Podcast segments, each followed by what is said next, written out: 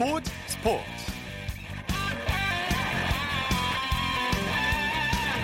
여러분 안녕하십니까 아나운서 이창진입니다 한국 남자 농구 대표팀이 2019 국제 농구연맹 농구 월드컵에서 무려 25년 만에 첫 승리를 거뒀습니다. 대한민국 남자 농구 대표팀은 오늘 중국 광저우 체육관에서 열린 2019 국제 농구연맹 중국 농구 월드컵 순위 결정전 M조 코트디부아르와의 최종전에서 80대 71로 승리했습니다. 1994년 캐나다 세계 농구 선수권 대회 이집트전 승리 이후 25년 만에 1승을 거뒀는데요. 월드컵 14연패를 끊는 귀중한 승리입니다. 대표팀은 빡빡한 일정 속에서 등록 선수 12명 가운데 절반이 크고 작은 부상에 시달렸는데요. 그렇지만 우리 선수들 끝까지 포기하지 않고 최선을 다했습니다. 투지와 뜨거운 의지로 25년 만에 값진 승리를 이뤄낸 선수들에게 박수를 보냅니다. 일요일 스포츠 버스 먼저 프로야구 소식으로 시작합니다. 스포티비 뉴스의 김태우 기자입니다. 안녕하십니까? 네, 안녕하세요. 삼성의 NC를 상대로 그야말로 제역전승 드라마를 썼어요. 네, 패색이 짙던 삼성이 마지막 기회를 놓치지 않고 집중력을 발휘한 끝에 9대 4로 역전승했습니다. 네, 오늘 비기닝은 8회라고 할 수 있겠죠? 네, 삼성이 2대2로 맞선 8회 수비에서 2실점을 해 어려운 상황에 몰렸었는데요. 예. 8회 공격에서 화끈하게 대갚았습니다.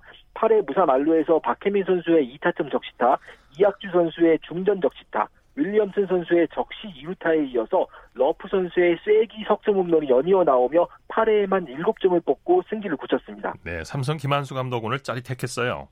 네, 짜릿했는데 뭐 멘트는 좀 짧았습니다. 네. 김한수 감독은 경기 후에 선발 원태인이 호투했고 경기 후반 타자들의 집중력이 돋보였던 경기였다. 이렇게 짧게 얘기했습니다. 네. 롯데는 한화에 오늘 뭐 완승 대승을 거뒀네요. 네, 맞습니다. 대전에서는 롯데가 모처럼 투타 안정감을 발휘하면서 한화에 12대 0으로 크게 이겼습니다. 네. 롯데 타선이 대폭발했죠?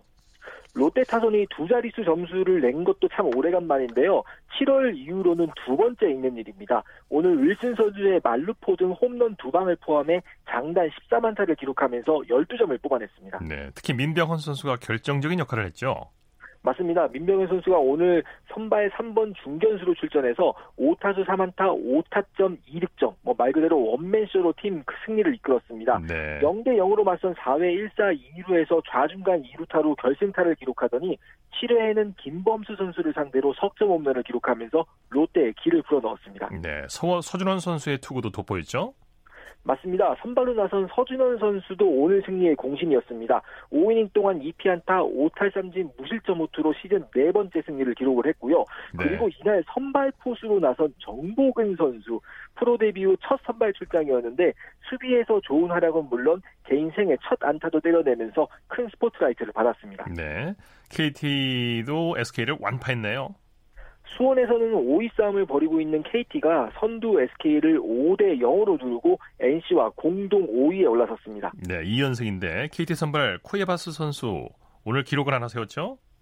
맞습니다. KT가 창단 후 최다승 기록이 2015년 크리스 옥스프링 선수의 12승이었는데요. 예. 오늘 쿠에바스 선수가 승리를 거두면서 개인 13승, 그러니까 KT 구단 역사를 새로 썼습니다. 예. 쿠에바스 선수는 오늘 6이닝 동안 4사구 어, 4개를 내주기는 했지만 2피안타 3탈삼진 무실점으로 호투하면서 SK 타선의 기를 눌렀습니다. 네. 동료들 또 어, 덕이 있었죠. 타선에서는 맞습니다. 어떤 선수들이 활약했습니까?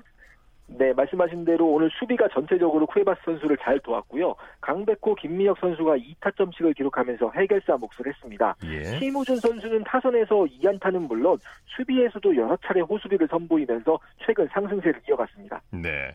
키움은 기아를 상대로 10점 차 대승을 거뒀네요.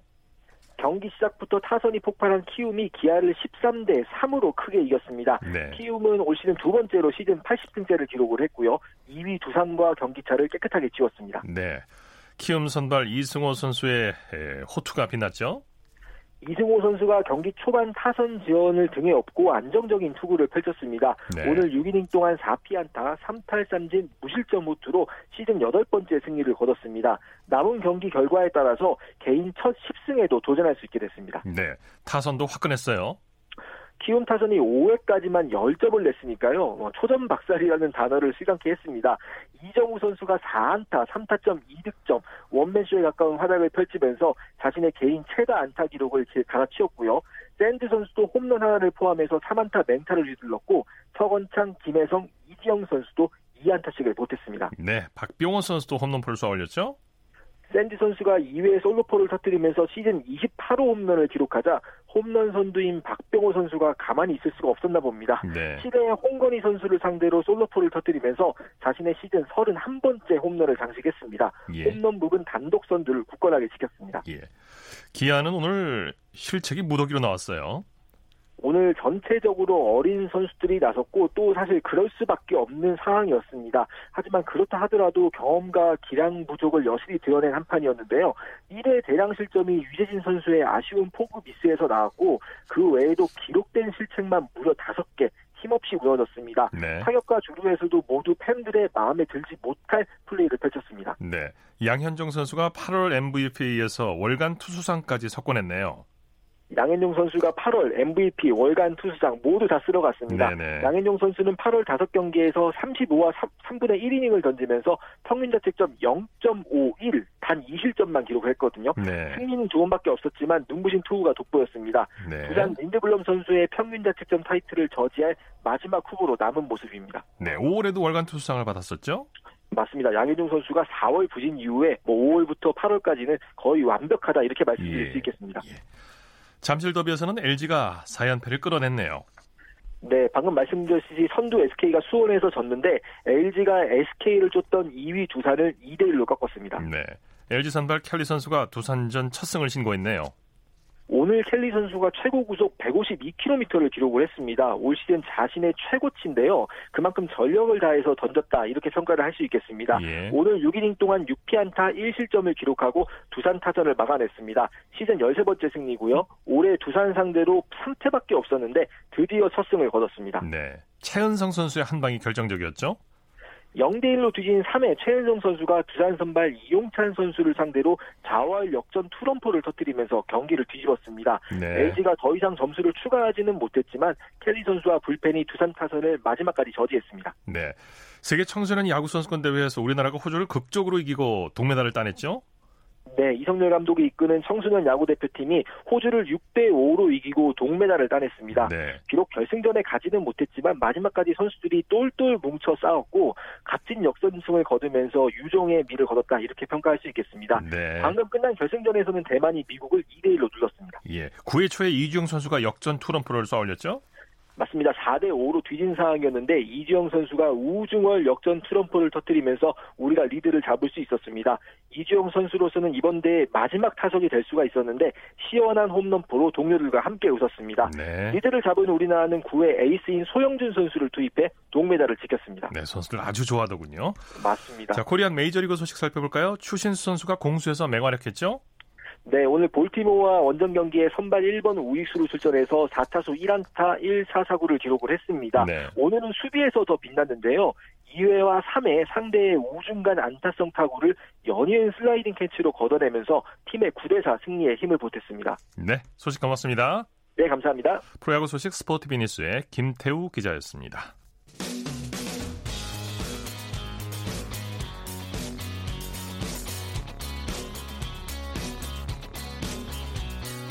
따뜻한 비판이 있습니다. 냉철한 분석이 있습니다. 스포츠 스포츠. 이어서 축구 소식 살펴보겠습니다. 중앙일보의 박린 기자와 함께합니다. 안녕하십니까? 네, 안녕하세요. 자, 10회 연속 월드컵 본선 진출에 도전하는 축구 대표팀이 모레 첫 경기를 치르죠? 네, 10일 화요일 오후 11시에 그 투르크메니스탄과 2022년 카타르 월드컵 아시아 2차 예선 원정 1차전을 치릅니다. 네. 어, 우리나라가 그 투르크메니스탄, 북한, 레바논 그리고 스리랑카와 H조에 속했고요. 내년 6월까지 홈앤 어웨이로 8경기를 치러서 어, 조 1위나 아니면 8개 조 중에 2위 그팀 중에 상위 4팀 안에 들면 또 최종 예선에 진출할 수가 있습니다. 네. 투르크메니스탄은 중앙아시아 우즈베키스탄과 인접해 있는 나라인데 어떤 나라인지 좀 소개해 주시죠. 네, 그 1991년에 소련에서 독립을 했고요. 그 제가 2년 전에 직접 가본 적이 있는데 뭐 공항이라든가 아파트 같은 모든 건물이 다 흰색일 정도로 굉장히 특이한 나라입니다. 예. 그이 대통령이 그 깨끗한 국가 이미지를 위해서 건물 모두를 흰색으로 칠했다고 하고요. 네. 또 치과 의사 출신 대통령이다 보니까 이런 뭐 건강이라든가 운동을 굉장히 많이 신경 쓰는 나라입니다.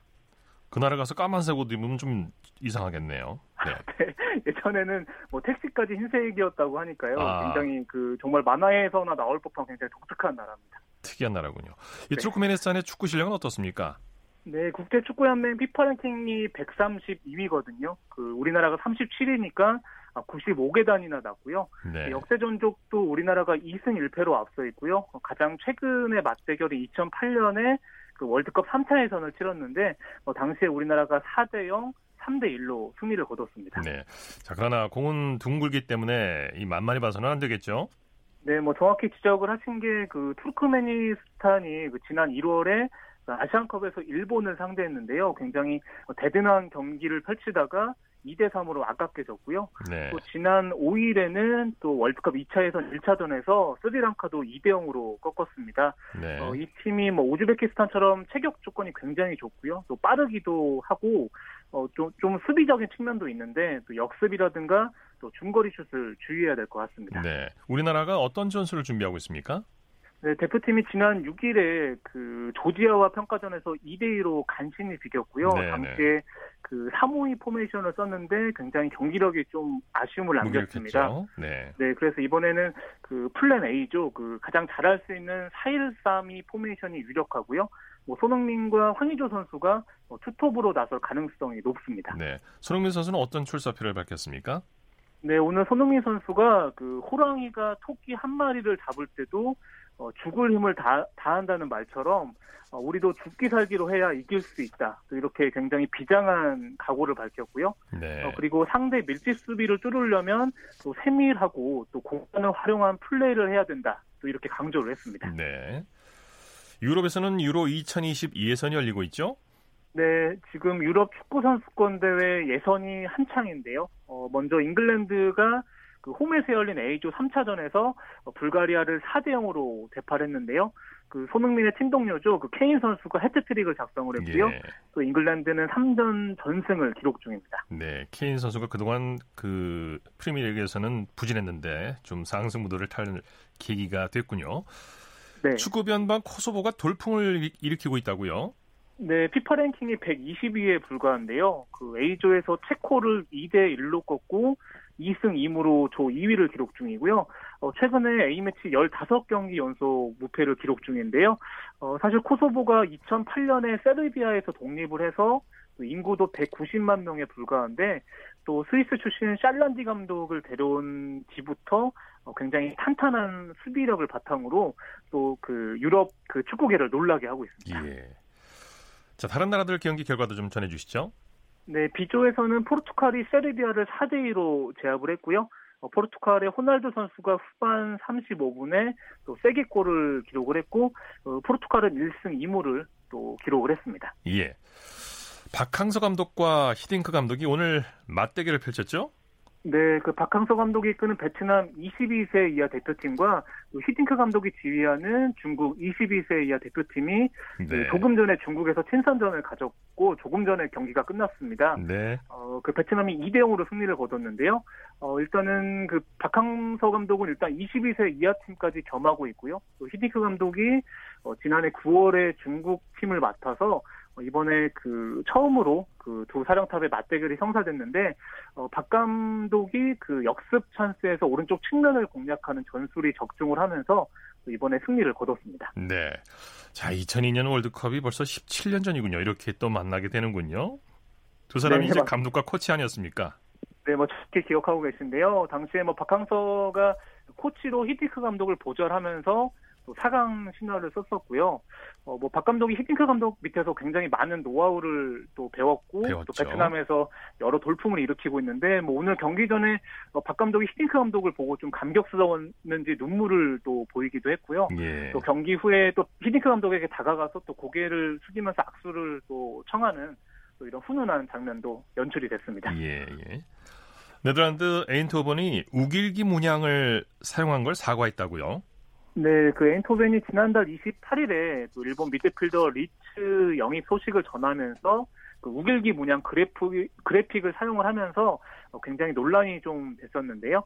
그 에인토벤이 오늘 한국으로 그 여러 사람이 불쾌하다고 여기는 이미지를 게시했다.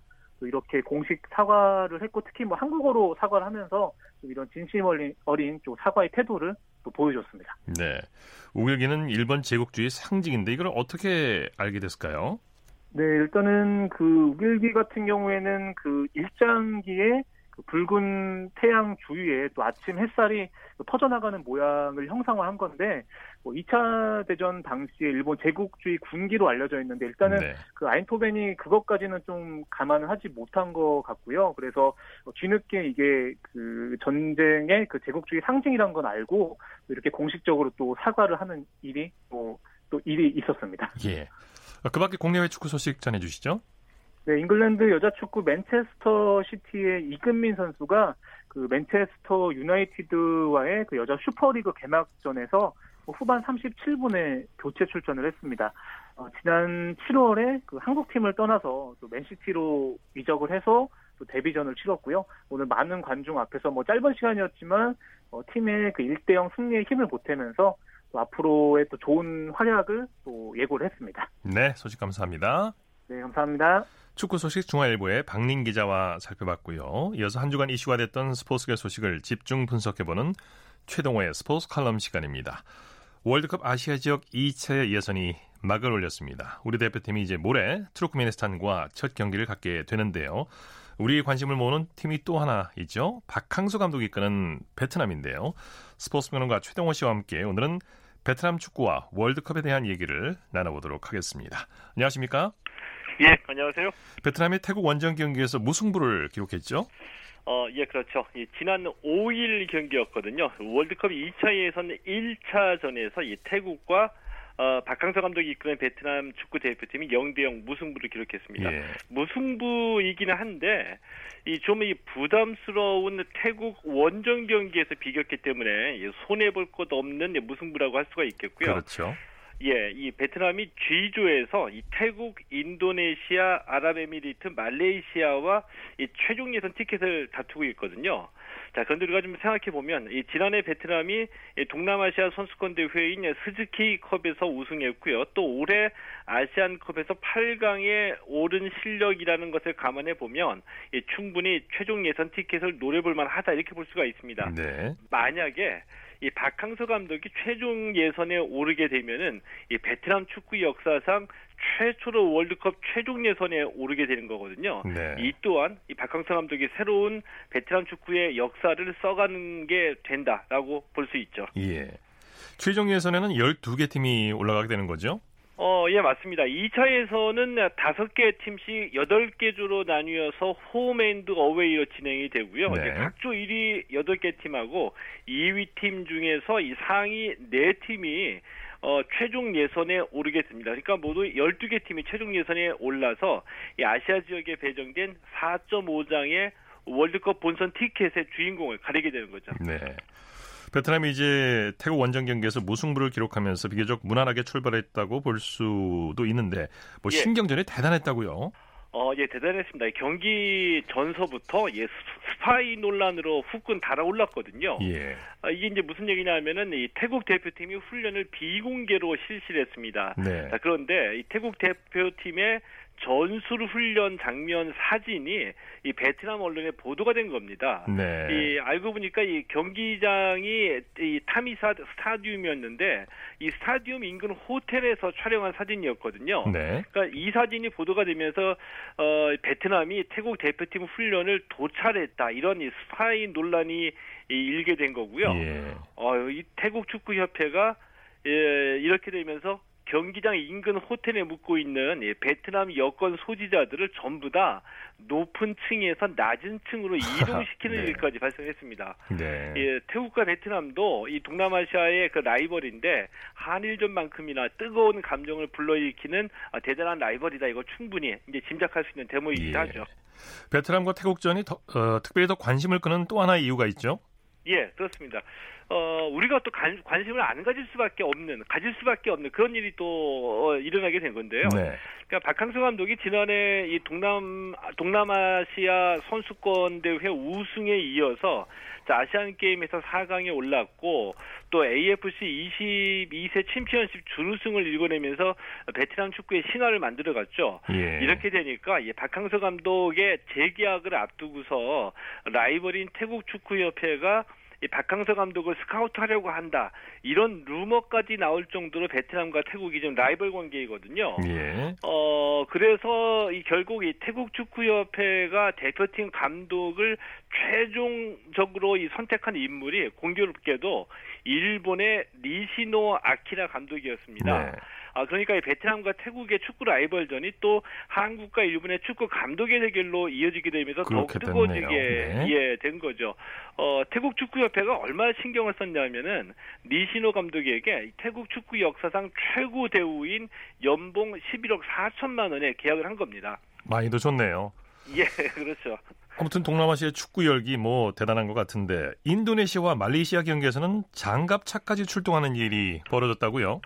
어, 예, 경기장에 장갑차가 출동하는 일이 그렇게 흔한 일은 아니잖아요. 네. 네, 베트남과 이제 같은 조입니다. 인도네시아와 말레이시아도 지난 5일에 2차 예선 첫 경기를 치렀거든요. 인도네시아가 홈 경기에서 말레이시아에 2대 3으로 아깝게 패한 겁니다. 네. 이 2대 0으로 앞서가다가 2대 3으로 역전패를 당하니까 아, 네. 예, 다 이긴 듯한 경기에서 패하니까 인도네시아 팬들이 좀 난동을 일으켰고요. 원정 의원을 원정 의원 왔더니 말레이시아 팬들에게 폭력을 휘두르기도 했습니다. 네. 아, 이렇게 되니까 이 말레이시아 선수들이 버스로 이동하는 게 위험해질 정도로 사태가 심각해졌거든요. 네, 네. 자, 그래서 결국 장갑차 6대가 출동했고요. 이 말레이시아 선수들은 버스가 아닌 장갑차를 타고서 경기장을 빠져나가기도 했습니다. 이건 또 금시초문이네요. 네. 예. 아무튼 박항서 감독이 무척이나 바쁠 것 같습니다. 오늘 어, 조금 전에 이제 방송을 해드렸습니다만 예, 히덴키 예, 예. 감독과 맞대결을 벌였는데요.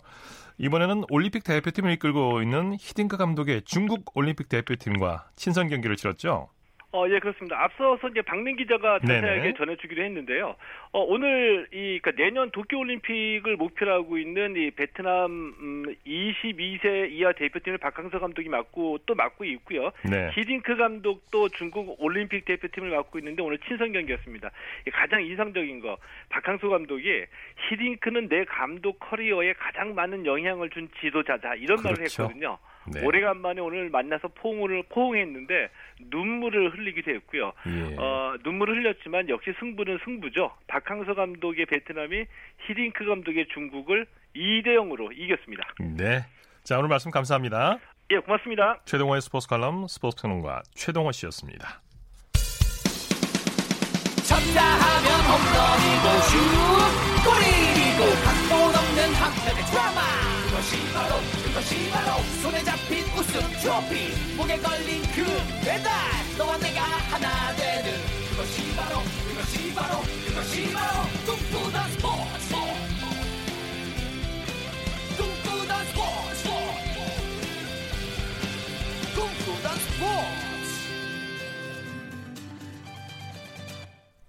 이어서 스포츠 뒤에 숨어 있는 즐거움과 노력 그리고 열정을 소개하는 스포츠를 만드는 사람들 시간입니다. 이혜리 리포터와 함께합니다. 어서 오십시오. 네, 안녕하세요. 자, 오늘은 어떤 분을 만나셨습니까? 네, 오늘은 용산고등학교 필드하키부 윤주석 감독 만나고 왔습니다. 네. 제가 만나고 온 이유는요. 대한하키협회가 주최하는 제33회 대통령기 전국 하키 대회에서 용산고등학교가 고등학교 남자부에서 우승을 했기 때문인데요. 예. 특히 이번 대회에서 용산고등학교 필드하키부의 우승은 5년 5년 만에 우승을 다시 하게 돼서 그 우승의 기쁨을 맛봐서 더욱 의미가 있었습니다. 네. 이 우선 용산고등학교 필드 하키부의 역사 62년이나 됐다고 하는데요. 아이고, 오래됐군요. 네. 이 운동부가 있는 학교들 중에서 체육교사가 맡아서 감독을 하는 경우가 많은데 예. 용산고등학교 필드 하키부 역시 체육교사가 감독을 맡고 있었습니다. 우선 이 필드 하키부를 담당하고 있는 윤주석 감독부터 만나보겠습니다. 저는 필드하키 선수 출신이 아니라서 뭐 기본적으로 기초 기능이라던가 전술 기능 이런 것들을 제가 일일이 하나씩 이렇게 살펴봐 줄 수는 없고요. 이제 코치님이 도와주시는 분이고 그게 더 코치님한테 맞는 역할이기 때문에 저는 이제 아이들의 그 이제 심리적인 부분에 대해서 좀 불안하고 힘들 때 학생들이 가끔씩 선수들이 여러 가지 주문을 받았을 때 그때 선택 상황들을 어떻게 하면 좋을까? 그리고 또 팀워크 부분, 그 다음에 다시는 오지 않는 이런 대회들, 그 다음에 또 하나의 추억 이런 것들 상대팀에 대한 우리가 심리적으로 이길 수 있는 방법들에 대해서 몇 가지 좀 이야기했던 것 같아요. 끝나고 나서 좀 울 뻔도 했어요. 그렇게 너무 감격스러웠고 저희 뭐 학기부가 우승할 수밖에 없었던 이유는 첫 번째 아이들이 가장 열심히 뛰었고 두 번째는 코치님이 현장에서 너무 지도를 잘 해주셨기 때문에 우승한 거라고 생각됩니다. 네, 용산고등학교 필드 아키부는 선수가 총 몇 명인가요? 네, 총 12명입니다. 3학년 선수 2명, 2학년 선수 4명, 1학년 선수 6명. 예. 근데 보통 필드 하키가 11명의 선수가 경기를 뛰고 선수 교체를 중간에 할 수 있는데요. 용산고등학교는 음. 선수가 12명이니까 이번 대회에서도 선수 교체를 많이 할 수가 없었습니다. 네. 그런데도 불구하고 선수들이 똘똘 뭉쳐서 지난 대회 경기에 임했다고 하는데요. 제가 방문했을 때도 이 용산고등학교 필드 하키부 선수들 대회가 끝났다고 해서 자만하지 않고 또 다른 대회에 또 임하기 위해서 열심히 연습 연습을 하고 있었는데요. 다음 달에 열릴 전국체전을 위해서 훈련에 임하고 있었습니다. 서로가 단결된 모습으로 경기를 뛰고 있었는데요. 저와 함께 그 현장으로 함께 가보시고 그리고 용산고등학교 필드아키부 선수들에게 윤주석 감독에 대한 얘기 들어봤습니다. 바로 먼저! 어여 그렇지! 잘했어! 오케이! 용산고등학교 학기부 3학년 주장 맡고 있는 오한솔입니다. 무조건 열심히만 뛰어도 좋은 결과는 있다고 하셔서 열심히 뛴 것 같아요. 저희한테 제일 좋은 사람인 것 같고 도움을 많이 주시고 박흠이라고 합니다. 저희 감독님은 운동도 중요시 생각하지 일단 학업을 중요시 생각해서 저희를 항상 공부랑 같이 할 수 있게 해주시고 모르는 부분이 있으면 알려주시고 좋은 감독님입니다. 공윤호입니다. 재밌게 웃고 뛰고 나오자고 그렇게 말씀하신 것 같아요. 자상하시고 잘 챙겨주시는 그런 분 같아요. 여기서 그냥 우승했다고 또 만족할 게 아니라 더 열심히 해가지고 네, 한국을 더 알릴 수 있으면 좋을 것 같아요. 네, 윤수석 감독의 능력, 인성이 느껴지는 대목이네요. 네, 이 운동의 기술이나 훈련 같은 건 주로 코치가 담당을 하고 있고 이 윤주석 감독은 선수들의 마음을 또 살피는데 중점을 두고 있었는데요. 네. 이런 부분에 귀 기울여 주고 있다고 합니다. 그리고 특히나 선수들이 부족한 부분을 또 채워주기 위해서 노력하고 있는데 선수들도 이런 윤주석 감독을 믿고 잘 따라와주고 있는 게 아닌가라는 생각이 들었는데요. 네. 계속해서 윤주석 감독입니다. 있는 동안은 최선을 다해서 아이들 좀 서포터하는 역할을 좀 하고 싶어요. 어떻게 하면 아이들이 운동을 좀더더 재밌게 할 수 있고 그 다음에 사고 없이 안전하게 할 수 있고 그 다음에 앞으로 진로를 어떻게 하면 잘 설정해서 성공할 수 있을까 그런 것들을 좀 도와줄 수 있는 매니저 같은 되고 싶습니다. 그래서 열심히 하고 싶은 이유도 아이들의 마음은 운동을 필드하키를 좋아해서 시작한 아이들의 마음이 정말 저는 더 중요하다고 생각하거든요. 그래서 그 필드 하키를 계속적으로 할 수 있는 마음을 유지시켜 줄 수 있는 게 또 저희 감독으로 역할이 아닌가 생각도 되고 저는 일단 필드 하키로 우리 용산고에 들어온 아이들을 운동 학생 선수로서의 삶을 마무리 잘 할 수 있게 도와주고 싶어요. 조화를 시켜서 계속적으로 유지될 수 있도록 제가 있는 동안에는 그렇게 하고 싶습니다. 네, 선수와 감독이 뭐 열정으로 똘똘 뭉쳐있네요. 그래서 좋은 결과가 나온 거겠죠? 네, 그렇습니다. 그래서 그런 열정을 가지고 열심히 뛰고 있는 선수들을 보면 윤주석 감독은 하나라도 더 도와주고 싶다고 했는데요. 특히나 처음에는 이 필드 하키부를 담당한다고 했을 때 걱정은 좀 있었지만 윤주석 감독이 대학교 때 축구부에서 뛴 경험이 있더라고요. 예. 그래서 축구와 비슷한 점이 많은 많죠? 필드 하키 네, 경험하면서 이 필드 하키에 대한 매력도 아주 푹 빠져 있었습니다. 끝으로 이 윤주석 감독이 열정을 다해서 훈련에 임하는 선수들에게 고마운 마음을 음성 편지로 표현을 했는데요. 함께 들어보시죠. 얘들아, 선생님이야, 감독 쌤이야. 감독 쌤 지금 작년부터 올해 이제 2년째 맡고 있는데 너희들 대회 뛸 때마다 덥고 힘들고 그런 상황에서도 열심히 뛰는 모습 볼 때마다 쌤 상당히 좀 감동적이었고 이번 대회 때는 정말로 선생님이 깜짝 놀랐고 너희들의 그 필드에서 뛰는 모습이 너무 자랑스럽고 솔직히 말하면 살짝 울컥했어. 그래서 우승해본 팀이 계속 우승한다는 말 들어봤잖아. 그러니까 그거에 우리가 힘을 받아서 전국체전에 또 우승을 하면 좋을 것 같아. 하지만 꼭 우승을 안 해도 괜찮아. 너희들 선생님하고 저번에 그 대회 전날에 대회가 어떤 의미인가 선생님 물어봤을 때 너희들 각자 생각하는 의미들이 있었잖아. 그 의미들이 퇴색되지 않도록 전국체전에서 너희들이 최선을 다하면 좋을 것 같아. 그거 믿고. 하지만 우승하면 더 좋고. 고마워. 네, 아마도 선수들이 이 방송을 듣고 있을 것 같은데 네. 선수들이 힘을 더 내겠는데요. 그러니까요. 이번에 제가 만나보면서 선수와 감독의 끈끈한 연결고리 그 정을 느낄 수 있었는데요. 앞으로도 선수들이 오랫동안 또 스포츠를 가지고 흥미를 가지고 할 수 있도록 이런 선수들의 힘든 부분도 잘 보듬어 주셨으면 좋겠고요. 네. 다가오는 전국체전에서도 용산고등학교 필드 하키부의 좋은 소식 들려줬으면 좋겠습니다. 네, 스포츠를 만드는 사람들 이혜리 리포터와 함께했습니다. 수고했습니다. 네, 고맙습니다. 이어서 우리나라 스포츠 각 종목의 발전 과정을 살펴보는 스포츠 기록실 시간입니다. 라디오 한국 스포츠 100년사 시간으로 한국 스포츠의 여명기를 살펴보고 있는데요. 스포츠 평론가 신명철 씨와 함께합니다. 안녕하십니까? 네, 안녕하십니까? 예, 1896년 1월 설립이 공포된 무관학교가 군대 간부들 양성뿐만 아니고 학교 병식 체조 발전에 크게 이바지했다고요? 네. 고종의 뜻을 받들어 당시 대한제국은 각 정부가 대한제국 정부가 되겠죠. 각급 학교에 체조를 보급하기 위해서 많은 노력을 기울였는데요. 네. 1902년 4월 학부 그러니까 오늘날로 치면 뭐 교육부 정도가 되겠습니다. 여기에서 군에 의뢰를 해서 사관 5명으로 하여금 외국어 학교 학생들에게 월요일부터 금요일까지 오후에 30분씩 체조를 지도 감독 지도 감독하도록 했거든요. 네. 그런데 일부 교사들이 이에 협조하지 않고 무단으로 일찍 퇴근하는 일이 벌어졌는데요. 학부가 해당 교사들에게 1개월 감봉 처분이라는 엄벌을 내렸다고 해요. 예, 예. 네, 이런 사실로 미뤄봤을 때 당시 대한제국 정부가 얼마나 체조, 오늘날의 개념으로 보면 이제 스포츠겠죠.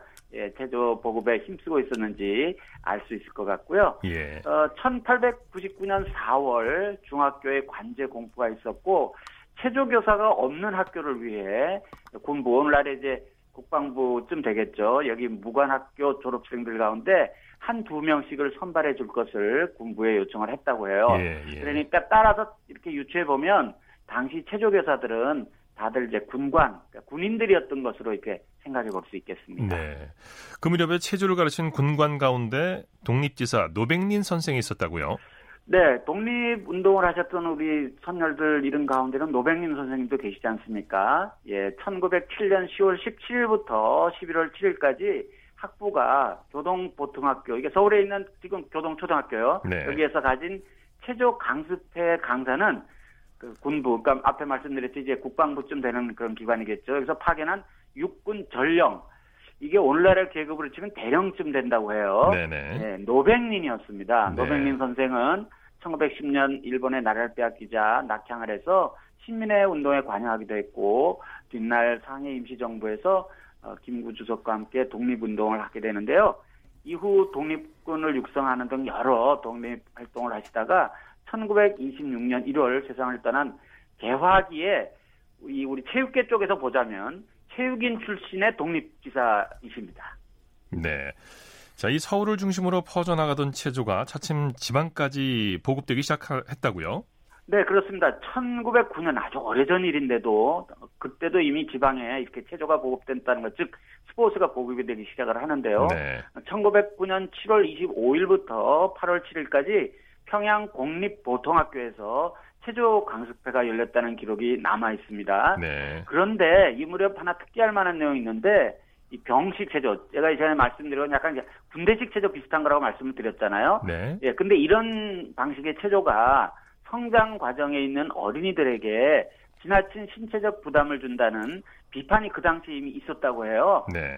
휘문 의숙, 오늘날 이제 휘문 중고등학교가 되겠는데 그 학교의 체조 교사인 조원희 선생이 대표적인 인물이었다고 하는데, 그러니까 그 무렵, 그러니까 1909년, 1910년 요 무렵, 이 무렵에도 이 스포츠를 어떻게 아이들에게 잘 적응시켜서 잘 교육시키냐에 대한 논란이 이미 있었다는 게 좀 한편으로는 신기하기도 하고 네, 한편으로는 네. 그런 일이 있었나 싶기도 하는 그런 일들이 그 당시에 이미 있었습니다. 네.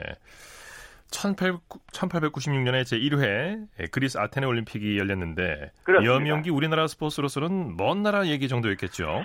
네, 아무래도 좀 그렇게 생각이 되겠죠. 예, 근대 예. 올림픽은 제1회 대회부터 1904년 미국 세인트루이스에서 열린 제3회 대회까지 어느 나라 어느 선수든지 여행 경비만 있으면 자유롭게 참가할 수가 있었고요. 어, 그리고 각국의 국가올림픽위원회 NOC가 대표 선수단을 구성을 하고 나라의 국기를 앞세워 참가하기 시작한 것은 1908년 영국 런던에서 열린 제4회 대회부터인데요. 예. 교통수단이 불편했던 시절이긴 하지만 이 대회는 그러니까 1908년 대회는 22개 나라 2,000명이 넘는 선수가 참가를 했거든요. 예. 그런데 이 무렵에 올림픽과 우리나라를 연결할 수 있는 역사적 가정 계기가 있기는 합니다. 그런데 이건 이제 가정이 좀 전제된 내용이기는 좀 합니다. 네. 네, 어떤 계기가 있었습니까?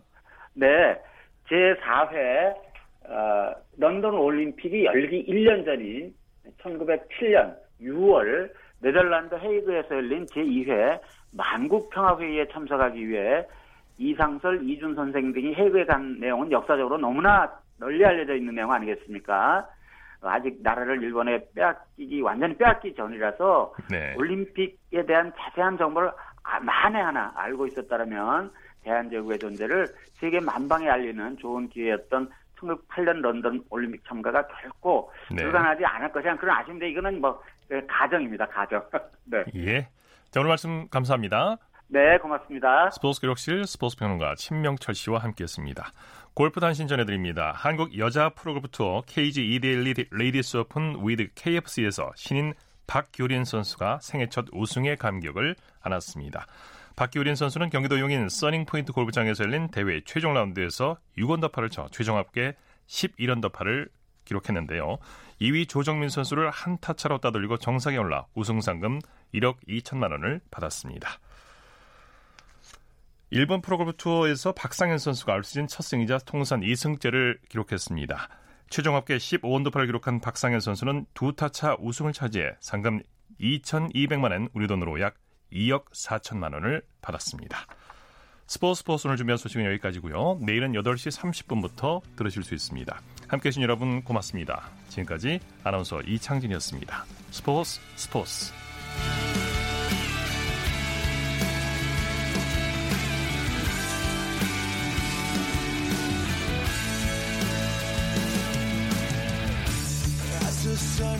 down in front of me reminds me where I wanna be